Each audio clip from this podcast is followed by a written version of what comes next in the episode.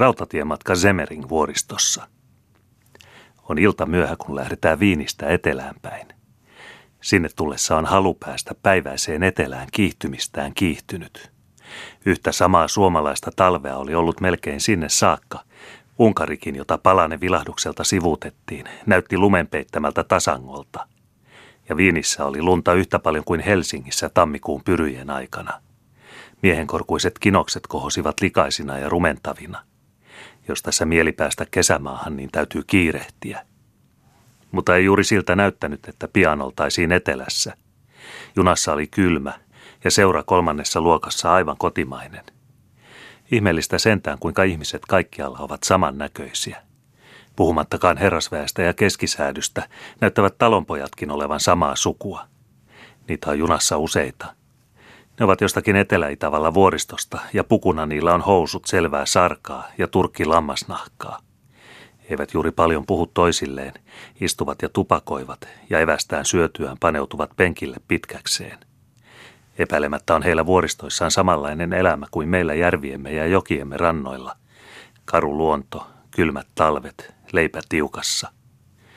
On tuossa sentään muuan mies, joka näyttää vähän erikoisemmalta – Hänellä on koukkuisempi, etelämaalaisempi profiili, parta musta, silmät ruskeat ja valppaat ja vilttihatussa höyhen töyhtö.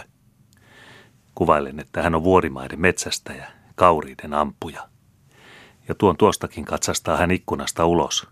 Luonto näyttää vetävän häntä, niin kuin sitä, joka on tottunut sitä rakastamaan sen seurassa eläessään.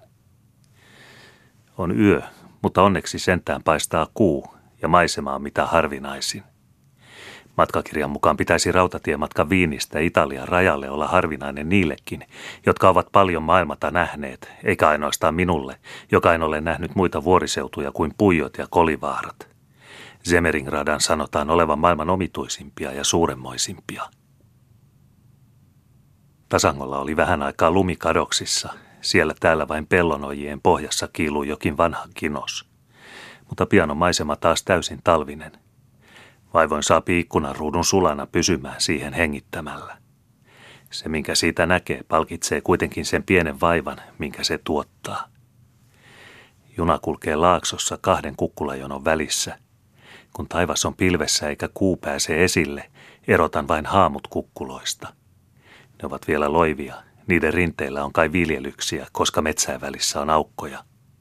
On siellä kyliä ja kaupunkejakin, joista tuikkaa tulia mutta ihmisiä ei näy pienillä asemilla enemmän kuin meillä kotonakaan. Ja kun asemahuoneen takana kasvaa härmäinen koivu ja kuusien oksat oikeavat lumen alla, niin ei voi kuvailemallakaan kuvailla, että olisi lähes viikonpäivät matkustanut melkein suoraan etelää kohti ja että huomeniltana olisi jo määrä soudella gondolassa Venetsian laguuneja pitkin. Yhä kauemmas näyttää kesämaa poistuvan. Vedän kasvoni pois ikkunasta, nojaan penkkiin ja panen tupakan – sen sammuttua menen hetkeksi unen horroksiin, nukun ehkä tunnin tai toista, kun herään Kuusamossa. On ensiksikin niin kylmä, että puistattaa sielua ja ruumista. Sitten ei näy ikkunasta niin mitään, sillä se on käyttänyt tilaisuutta hyväkseen ja vetäytynyt paksuun riitteeseen. Ja kun vihdoin saan sen sulaksi, luulen olevani varma siitä, että ollaan kaukana Kajaanin takana. Laakso on jäänyt tuonne alas ja juna kohonnut vuoren kylkeä kiipeämään – Oikealla puolella on jyrkkä metsäinen rinne. Vasemmalla on huimaava putous, niin että näyttää siltä kuin kulkisi kuusien latvoja myöten. Ja alhaalla luminen tasanko, josta ei tiedä onko se peltoa, niittyä vai jäätynyttä järveä. Tasangon toisella puolen on samanlainen vuori kuin mikä on tämä, jota juna kulkee. Sen takana on samanlaisia, jotka jo selvästi erottaa selvinneltä taivaalta paistavan kuun valossa – mitä mahtavia tuntureita ne ovatkaan. Kuusta ja mäntyä ne kasvavat, ja niiden muodostuskin on tuttu suomalaiselle silmälle. Se on kuin onkin tämä meidän kotoista alppiseutua. Hyvin harvassa hämöttää jokin maja tai pienempi kylä, ja ehdottomasti tulee ajatelleeksi, etteivät kai ne, jotka ovat tämän rautatien rakentaneet, ole rakentaneet sitä paikallisliikkeen takia, sillä mitäpä hyötyä olisi muulla maailmalla yhteydestä näiden kivikkomännikköjen kanssa – mutta sinne jäävät pian kuvailut Kuusamosta ja kotimaasta. Juna on yhä vaivalloisemmin ahertanut ylöspäin päästäkseen. Muutamalla asemalla on valjastettu kaksi veturia eteen, mutta ei vauhti siitäkään ole suuresti enentynyt.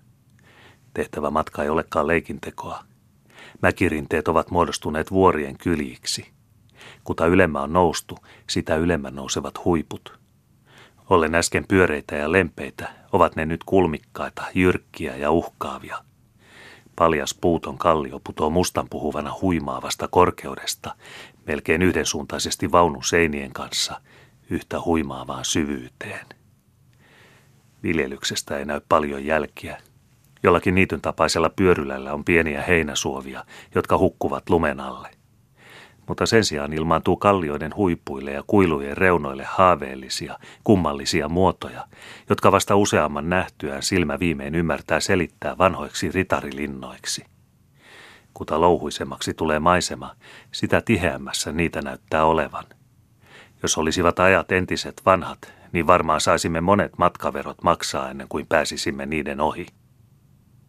Tie ei enää pääse suorasti nousemaan, sen täytyy kiertää kuin karjan uran – Parastaan tehden menee se pitkissä kiemuroissa vuoren ympäri, nousten ja yhä vain nousten. Pari kolme kierrosta tehtyään saman keilan kylkiä pitkin ei se matka eteenpäin ole ollenkaan edistynyt.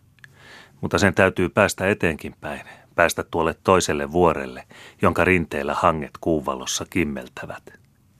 Eikä siinä muu auta kuin harpata kuilun yli, joka erottaa vuoren toisesta – sitä varten on siinä kaksi kaitaista rautariukua, jota myöten juostaan toisen vuoden rintaa vasten kuin putoamisen pelossa, ja niin kiirettä vauhtia, että juoksunsa jäätynyt koski satain askelien syvyydessä tuskin ennättää silmään tarttua. Toisella vuorella alkaa sama leikki, sama kiertokulku, ja sitä seuraa sitten samanlainen harppaus kolmannelle, ja niin aina eteenpäin. Viimein näyttävät veturit kuitenkin tähän kiipeilemiseen kyllästyvän – Matka heidän mielestään edistyy ehkä liian hitaasti, vai hermostuttaako heitä kenties kulku ammottavain kuilujen yli? Sillä kuin yhteisestä tuumasta puskevat he yhtäkkiä päänsä pystysuoraan kallioon ja laskevat sen läpi kuin pyssyn luoti läpi lahonneen seinän. Ja kerran siihen keksintönsä päästyään innostumaan eivät heille enää muut keinot näytä kelpaavankaan. Tunneli seuraa tunnelia, tuskin on yhdestä päästy, niin jo toiseen upotaan – ja jos ei siihen ole tilaisuutta yhdellä puolella laaksoa, niin haetaan puhkaistava vuoren seinä toiselta puolen. Sillä välin on kuukin päässyt pilvistä vapaaksi ja paistaa nyt vuoriseudun kirkkaassa yöilmassa kirkkaampana kuin minä sen koskaan ennen olen nähnyt. Se on vanha ilotulittaja ja tietää milloin sen on edullisinta esiintyä. Hyvin se on laskenutkin jättäessään ilmestymisensä siihen asti, kunnes me ehdimme tulemaan tunneliseuduille – Vaikutus, joka syntyy, kun pilkkopimeästä umpiosta yhtäkkiä puhallutetaan mitä heleimpään kuutamoon, jossa vuoret kuin ukkospilvet vyöryvät toistensa hartioilla ja jossa valo ja varjo vaihtelevat, on niitä, joita ei kernaasti käy kuvaamaan. Koko yön kestää tätä nousua, ja kuta ylemmät tullaan, sitä korkeammiksi ja paksummiksi kasvavat vuoret, sitä likemmin ne liittyvät toisiinsa ja sitä ahtaamiksi käyvät laaksot, muuttuen lopulta vain halkeamiksi. Lumikinokset kasvavat samassa määrässä. Paikoitelle näyttää siltä kuin mentäisiin alasvyöryneiden kinosten läpi. Muutamia päiviä sitten oli kaikki kulku keskeytynyt, kun rinnettä alas syösseet lumivuoret sulkivat väylän ahtailla solateilla. Aamu alkaa koittaa. Yö on kulunut pikemmin kuin sitä ehti ajatellakaan. Päivän valjetessa pysähtyy kulkue pienelle asemalle, joka on korkein paikka tällä välillä ja jota ylemmä ei tarvitse enää pyrkiä. Siellä on hiljaista ja juhlallista. Melkein kaikki junassa olijat nukkuvat. Ainoastaan muutamia rautatievirkamiehiä liikkuu asemasillalla, sillä aikaa kun hienoääninen sähkötiuku yhtä mittaa soi asemahuoneen seinässä. En malta olla hiipimättä ulos. Taivas on kuulakka, lumi narskahtelee jalkain alla. Ensiksi en erota muuta kuin asemasillan katoksen, jossa on vielä puolipimeä. Kuljen sen päähän ja näen, että on pysähdytty kuin mahdottoman suuren jättiläisuunin pankolle, johon asema on kiinnitetty kuin linnun pesä. Vuoren huippua ei kuonnu näkymään, mutta sen rinne melkein riippuu pään päällä. Katsahdan toisaalle. Siellä on taas toinen samanlainen vuori, yksi ainoa keskeytymätön lumipatsas, ja takana ja kupeella lukematon joukko samanlaisia – Silmä mittailee niitä puolihämärästä laaksosta aina ylös huippuun, jossa aurinko jo punaisena ruskona ilmaisee tuloaan. Ne vaikuttavat melkein kuin hirviöt.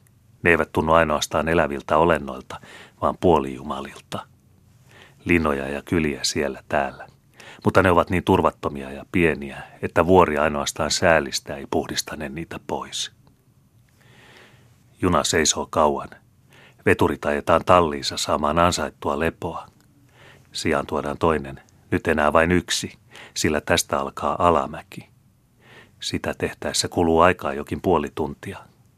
Sillä välin punettuvat punettumistaa vuorten huiput. Valoa heijastuu laaksoonkin. Aamuhämärässä esiytyy siellä yhä useampia taloja, kyliä ja kaikkein alimmaisena pieni kaupunki, jonka keskestä pistää esiin kirkontorni, kumpuilee savukiemuroita lämpiävien huoneiden piipuista ja kuuluu heikkoa, himmeätä ääntä alkavasta liikkeestä. Ferti, huutaa junan johtaja. Toinen puhaltaa jahtitorveen. Veturi viheltää ja me lähdemme tästä puoleen laskeutumaan yhtä jyrkkää tietä alas kuin olimme tähän asti nousseet sitä tänne ylös.